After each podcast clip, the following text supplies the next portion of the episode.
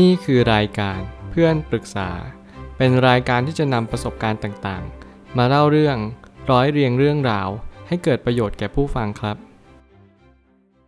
สวัสดีครับผมแอดมินเพจเพื่อนปรึกษาครับ วันนี้ผมอยากจะมาชวนคุยเรื่อง แฟนไม่เคยใส่ใจวันสำคัญของเราเลย แถมยังเห็นเพื่อนสำคัญที่สุดทำยังไงดี มีคนมาปรึกษาว่าขอคำปรึกษาเกี่ยวกับความรักหน่อยค่ะ ปรางคุยกับเขามาเกือบครึ่งปี แต่คบกันได้เกือบจะ 2 ปีแล้วค่ะ ตอนนี้ปรางมืดและสับสนมากค่ะปรางมีปัญหากับแฟนมาสักระยะหนึ่งแล้วค่ะ เพราะเรื่องเพื่อนของแฟนที่ชอบชวนออกไปไหนบ่อยมาก และปรางเป็นคนที่ไม่ชอบให้แฟนออกไปเที่ยวไหน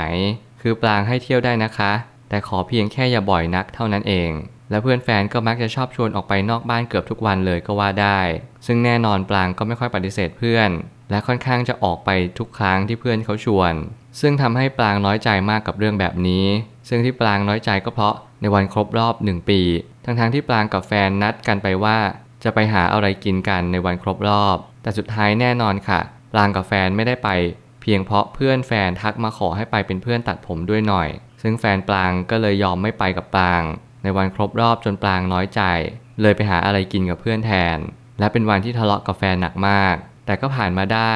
จนอีกครั้งปรางเข้าโรงพยาบาลแต่สุดท้าย แฟนก็ไม่มาหาปรางเลยค่ะ แฟนก็ยังออกไปเที่ยวกับเพื่อน แต่ก็ยังถามว่าเป็นอะไรยังไง และเมื่อเดือนที่แล้ววันครบรอบ 1 ปี 7 เดือน เป็นวันที่ปรางขอแฟนว่ามีเวลาให้หน่อยได้ไหม ในวันครบรอบ แล้วแฟนก็รับปากว่าจะมีเวลาให้ แน่นอนค่ะ แฟนผิดสัญญาอีกแล้ว แฟนก็ออกไปกับเพื่อนอีกเช่นเคย และทะเลาะกันเรื่องแบบนี้มาตลอด จนวันนี้เป็นวันที่ปรางหมดความอดทน และเสียใจมากที่สุด คือปรางทักไปหาเพื่อนของแฟนและคุยกัน จนทำให้ปรางและเพื่อนของแฟนมีปัญหากัน จนตอนนี้ปรางไม่รู้จะทำยังไงกับความสัมพันธ์แบบนี้ จะเลิกกันก็เลิกไม่ขาด เพราะผ่านอะไรมาด้วยกันเยอะ จะให้ไปต่อก็ไม่รู้จะเริ่มยังไง เพราะอายในสังคมของเขาที่ไปพูดตรงๆกับเพื่อนของเขา ว่าเราไม่โอเคกับการที่ชวนไปแบบนี้ อายไปหมดเลยค่ะ ปรางเป็นคนมีเหตุผลในบางเวลา และบางเวลาก็ค่อนข้างที่จะเอาแต่ใจบ้าง แต่สิ่งที่น้อยใจคือในวันสำคัญ เขาไม่ได้ให้ความสำคัญกับเราในช่วงหลังๆ และปรางก็อดทนกับการใจร้อนของเขาในเวลาที่ทะเลาะกันเรื่องเล็ก ๆ น้อยๆ ก็กลายเป็นเรื่องใหญ่เสมอ จนตอนนี้เหมือนจะหมดความอดทน แต่ก็ไม่เข้าใจว่าทำไมยังรักและเป็นห่วงเขาเสมอ สับสนมากๆ ตอนนี้ปรางไม่รู้จะรู้สึกยังไง เพราะอายมากค่ะ ปรางทนน้อยใจ แต่คนอื่นเขาไม่รู้เลยค่ะ และเขาก็พูดกับแฟนว่าปรางใจร้อนไม่มีเหตุผล แต่สำหรับปราง การที่รักใครสักคนแล้ววันครบรอบของสิ่งที่สำคัญ และเอาใจใส่กันในสิ่งเล็กๆ ที่ควรให้ความสำคัญ ถ้าเกิดวันหนึ่งสมมุติเราได้ใช้ชีวิตร่วมกันไป ปรางสับสนว่าถ้าเกิดอะไรขึ้นกับปราง เขาจะเลือกปรางหรือเพื่อน เพราะตลอดเวลาที่ผ่านมา มันสอนให้ปรางเข้าใจว่าต่อให้มันเป็นวันสำคัญหรือปรางเข้าโรงพยาบาล เขาก็ยังคงไปกับเพื่อนอยู่ดี และตอนนี้ปรางเปลี่ยนไปมากจากคนที่เคยร่าเริง พอต้องมาแบกรับความรู้สึกอะไรหลายอย่างเข้ามา มันทำให้ปรางกลายเป็นคนที่ไม่สดใสและไม่สนใจสิ่งรอบข้างไปเลย เหมือนอยากอยู่แต่ในห้อง กลายเป็นคนที่ไม่ยิ้มแย้ม จนเพื่อนๆทักว่าทำไมไม่สดใสเฮฮาเหมือนแต่ก่อน เรื่องราวนี้กำลังจะสะท้อนอะไรบางอย่างเกี่ยวกับความสัมพันธ์ แน่นอนระยะเวลาในการคบในการคุย ในการคบหาดูใจ ไม่ใช่คำตอบที่สำคัญคำตอบที่สำคัญที่สุดในเรื่องนี้ก็คือ ความสัมพันธ์นั้นได้จบลงไปนานแล้ว เพียงแต่ว่าเราแค่ไม่ยอมรับความจริง ผมไม่อยากพูดแบบนี้เพราะว่าหลายคนอาจจะรู้สึกว่ายังไปต่อได้ เพราะว่าเรายังรักเรายังผูกพัน เรายังอยากที่จะคิดถึงเขา แต่นั่นไม่ใช่ความรักที่แท้จริง ผมจะบอกและเน้นย้ำเสมอว่าความผูกพันไม่ใช่ความรัก เราจงแยกให้ออก และต้องเข้าใจมันให้ได้ว่า ความจริงก็คือความจริง เราเปลี่ยนแปลงความจริงไม่ได้ แน่นอนว่าถ้าเกิดสมมติเราเข้าใจทุกๆอย่าง ความโสดก็จะเข้ามาเยือนเราแน่นอน เพราะเรารู้แล้วว่าความรักที่ดีเนี่ยมันไม่ใช่มาจากใคร แต่มันมาจากตัวเราเอง ผมไม่ตั้งคำถามขึ้นมาว่า คำว่ายึดสิ่งใดก็ทำให้เราทุกข์ไปกับสิ่งนั้น สามารถใช้ได้กับทุกบริบท แล้วการยึดถือสิ่งต่างๆ เอาไว้แน่นหนามากเพียงใด ก็ยิ่งทำให้เราทุกข์หนักมากเพียงนั้น แล้วเรื่องความรักก็เป็นอีกเรื่องหนึ่งที่คนหลายคนถลำตัวแล้วก็เผลอไผลในการที่เราจะเข้าไปยึด แล้วก็อยากได้สิ่งที่เราต้องการทั้งหมด หลายครั้งคำว่าเพื่อนกับแฟน แน่นอนเราบอกแฟนไม่ได้หรอกว่าเราสำคัญกว่า แต่ตามบริบทหรือว่าตามสถานะแล้ว แฟนสำคัญกว่าเพื่อน ยังไงก็ต้องสำคัญกว่า เพราะแฟนคือคู่ชีวิต แฟนคือเพื่อนที่สนิทที่สุด ที่เราจะต้องอยู่ครองคู่ไปตลอด แต่แน่นอนว่าหลายคนก็ไม่เข้าใจตรงจุดนี้ ไม่ได้ตระหนักรู้ว่าเราควรจะทำยังไงกับแฟน ณ ปัจจุบันดี เราจึงต้องศึกษาแฟน ต้องเข้าใจเขาแล้วก็เรียนรู้ไปกับเขาว่า เขาจัดอันดับความสำคัญ หรือ priority ของเราไว้ตรงจุดไหน เพื่อให้เราจะเข้าใจและปรับตัวตามว่า โอเค ทุกวันสำคัญเราไม่สำคัญ ทุกวันเป็นวันของเพื่อน ส่วนเราเป็นของตาย ไม่ว่าคุณจะทำยังไงกับฉัน ฉันก็ยังอยู่ที่เดิม อะไรแบบนี้เป็นต้น สิ่งเหล่านี้คือสิ่งที่เราต้องทำความเข้าใจว่าเราเป็นแบบนี้ในสายตาของเขา ถ้าเรารับได้เราคบต่อ ถ้าเรารับไม่ได้เราควรจะคุยกับเขาว่า เราควรจะทำยังไงกับความสัมพันธ์แบบนี้ การไม่สนใจวันสำคัญ มันเป็นการย้ำเตือนของการไม่ใส่ใจกัน สัญญานี้ชัดเจนมากๆ แต่ก็แน่นอนว่าหลายคู่ก็ปรับตัวเข้าหากันได้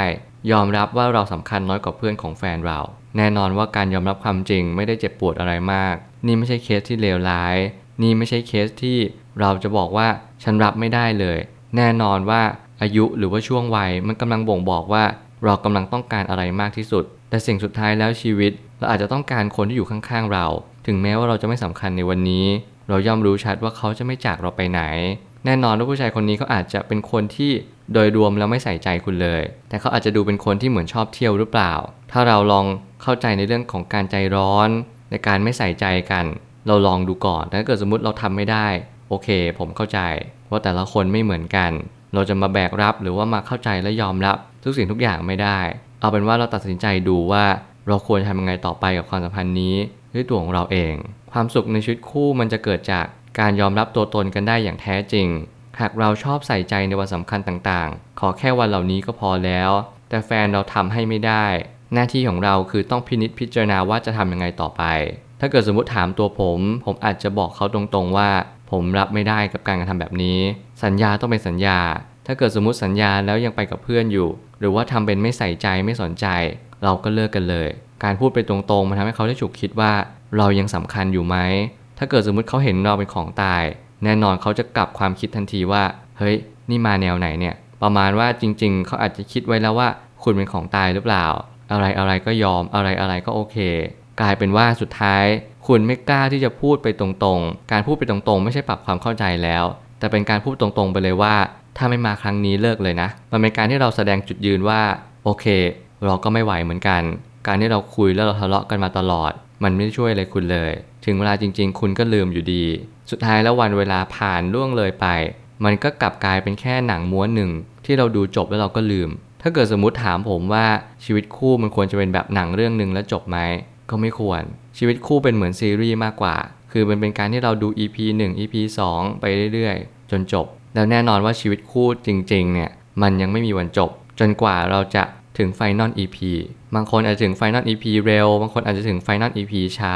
ซึ่งแล้วแต่คู่แล้วแต่คน แต่เราก็จงเรียนรู้และเข้าใจว่า ถ้าคนนี้ไปต่อไม่ไหว เราก็ควรที่จะยอมรับความจริง แล้วก็ move on ต่อไปดีกว่า อย่าทู่ซีแล้วดึงดันมันเสียเวลา อย่าไปคาดหวังในสิ่งที่แฟนเราไม่สามารถทำให้ได้อย่างเช่น เราสำคัญเป็นอันดับแรก แต่ภาพก็แสดงออกให้เห็นอยู่ ทุกเมื่อเชื่อวันว่า เพื่อนสำคัญมากที่สุด การยอมรับความจริงเป็นขั้นตอนที่สำคัญอย่างมาก แล้วผมก็เน้นย้ำแบบนี้เสมอว่าให้ยอมรับความจริง ทุกคู่ ทุกความสัมพันธ์ ทุกปัญหาชีวิต หลายครั้งที่เราไม่ยอมรับความจริง หลายครั้งที่เราพยายามจะเปลี่ยนแฟน เราคบกับเขาเพราะว่าเขาชอบเที่ยว เราคบกับเขาเพราะว่าเขาหน้าตาดี เราคบกับเขาเพราะว่าเขาเป็นคนที่ใส่ใจเรา เมื่อไหร่ก็ตามที่ทุกอย่างมันเปลี่ยนแปลงไป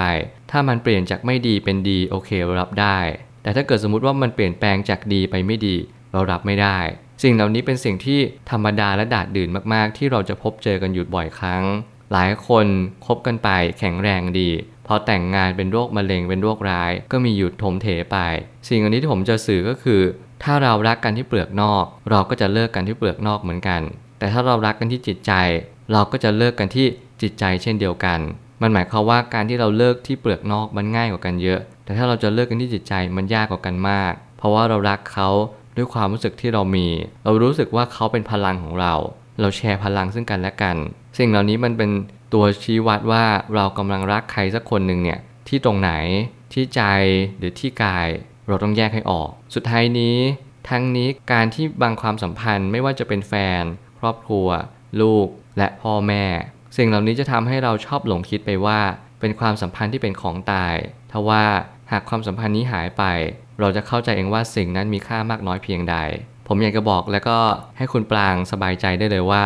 เราไม่จำเป็นต้องไปคิดมากเรื่องแบบนี้ สิ่งที่คุณปรางควรจะนำไปใช้ก็คือ การหันกลับมารักตัวเอง ถ้าคุณปรางยิ่งใส่ใจเพื่อนของเขาว่าเขาจะพูดยังไงกับคุณปราง ยิ่งคุณใส่ใจในสิ่งที่ไม่ควรใส่ใจ เช่น ในการไปเปลี่ยนแปลงเขา ในการที่เราสับสน แต่เราก็ไม่หาทางออกสักที นั่นคือจะทำให้คุณปรางมีความทุกข์อย่างแสนสาหัส แน่นอนว่าหลาย ๆ ครั้ง เราเอาชีวิตเราไปผูกกับใครคนหนึ่งมากจนเกินไป แน่นอนว่าคำว่าคู่ชีวิตคือเขาเป็นพาร์ทหนึ่งของเรา เราอาจจะต้องใส่ใจเขา เราอาจจะต้องคิดมากถึงเขา แต่ในความเป็นจริงแล้ว เรามีคู่ชีวิตไปเพื่ออะไร เราต้องย้อนกลับมาหาตัวเองแบบนี้ เพื่อให้เราสอบทานจุดยืนที่เรายืนอยู่วันนี้ว่า เราต้องการอะไรในชีวิตคู่กันแน่ เราต้องการให้คนใส่ใจใช่ไหม เรารู้แบบนี้แล้ว เราเลิกกับเขาได้ไหม เราเปลี่ยน ไปหาคนที่เขาใส่ใจเรา เราบอกเขาไปตรงๆก่อนที่เราจะคบกันเลยดีกว่า ตกลงกันเลยนะว่าทุกวันสำคัญ เราควรจะอยู่ด้วยกัน ไม่ว่าอะไรจะเกิดขึ้น ถึงแม้ว่าเราจะไม่ได้ไปที่ที่ดี แต่อย่างน้อยฉันขออยู่กับเธอได้ไหมสิ่งเหล่านี้มันเป็นสิ่งที่ทำให้เรา โอเคเขาอาจจะรับปากว่า ฉันจะทำให้เธอ ในทุกๆ ครั้ง เท่าที่เป็นไปได้ สิ่งเหล่านี้เป็นสิ่งที่ทำให้อย่างน้อยที่สุด เราลองดูว่าไม่ว่าจะเกิดเหตุการณ์อะไรในวันที่เราคบกัน ลองดูสปิริตเขา ลองดูศักยภาพที่เขาพยายาม แสดงตัวเองว่าเขาสัญญาอะไรกับเราไว้ และเขาทำได้อย่างที่เขาสัญญาหรือเปล่า สิ่งเหล่านี้เป็นตัวสอบทานที่ดีเยี่ยม ที่มันจะทำให้เราได้คิดและพิจารณาว่า เราควรจะไปต่อ หรือพอแค่นี้ ผมเชื่อว่าทุกปัญหาย่อมมีทางออกเสมอ ขอบคุณครับ รวมถึงคุณสามารถแชร์ประสบการณ์ ผ่านทาง Facebook Twitter และ YouTube และอย่าลืมติด Hashtag เพื่อนปรึกษาหรือ f r ร e n d t a l k a ด้วยนะครับ